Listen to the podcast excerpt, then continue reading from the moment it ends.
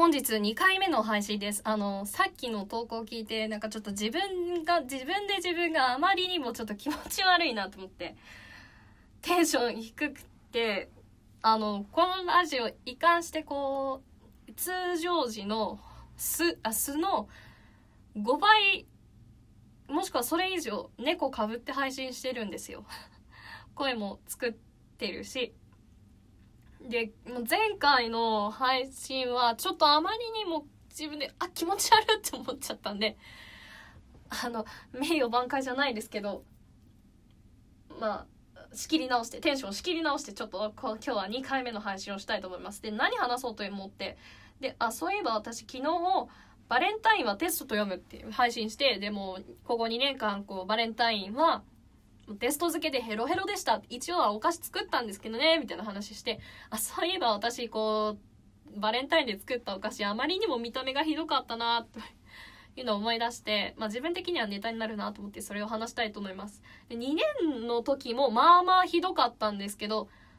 うんでもそれを上回る、こう、ルックスの悪さ1年生の時で、で、私もともと1年生の時はもう絶対バレンタインにお菓子なんて作らないと思ってたんですよ。なぜなら、バレンタインの当日が、こう、あの、実技の試験の日だったんですよ。一番大事な。だから、こう、作れる気はなかったんですけど、結構周りは、いや、バレンタイン作るよ、お菓子作るよって人が 多かったんで、えー、私もしかして少数派なのかしらと思って、だから、こう、前日に、やっぱ作ろうと思って。決めたんです。でも私、こう、料理の経験もないですし、あ、なかったですし、お菓子も全然作ったことがなかったので、こう、ま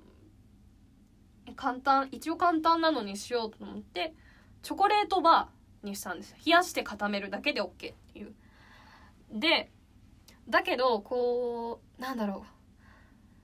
う。できもしないくせに、凝りたがる癖があって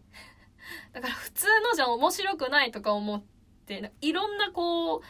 チョコレートバーに入れる、あの、お菓子やらなんやら具材、具材的なものをいろいろ買っちゃったんです。で、あとこう、お友達にあとリクエストされて、マシュマロをね、もう買って、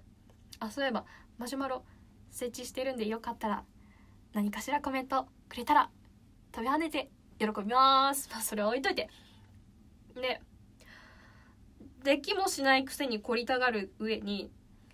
できもしないのにお作法も何も知らないくせに、レシピを読みたがらない。レシピ読むのがめんどくさい。思っちゃって。いや、冷やして固めればいいんでしょって、もう溶かしゃいいんでしょ？溶かしゃと思って。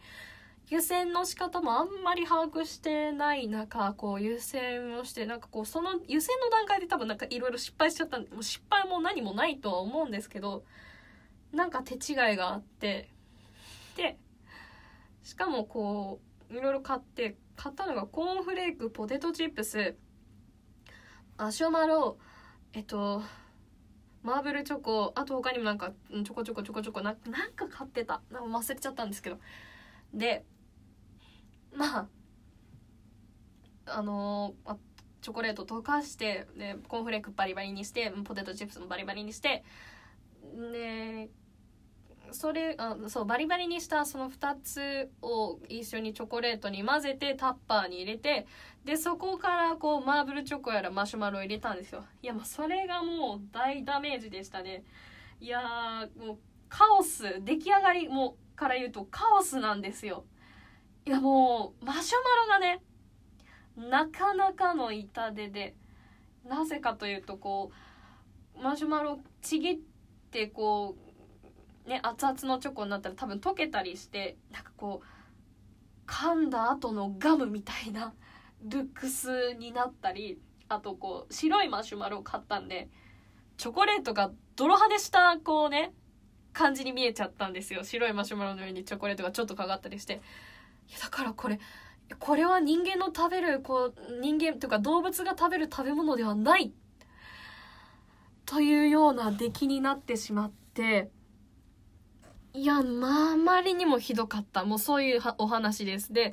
うん、でもまあ一応作ったんだから持ってこうと思ってタッパーに入れて、ほら持ってけって言って。で、逆に面白かったのが、男子の方が一個一個袋に詰めてクッキーやらチョコやら持ってきたんですよ。あ、もう心の底から敗北したと思って。なかなか絶望しました。過ぎちゃった。そんなお話があります。以上です。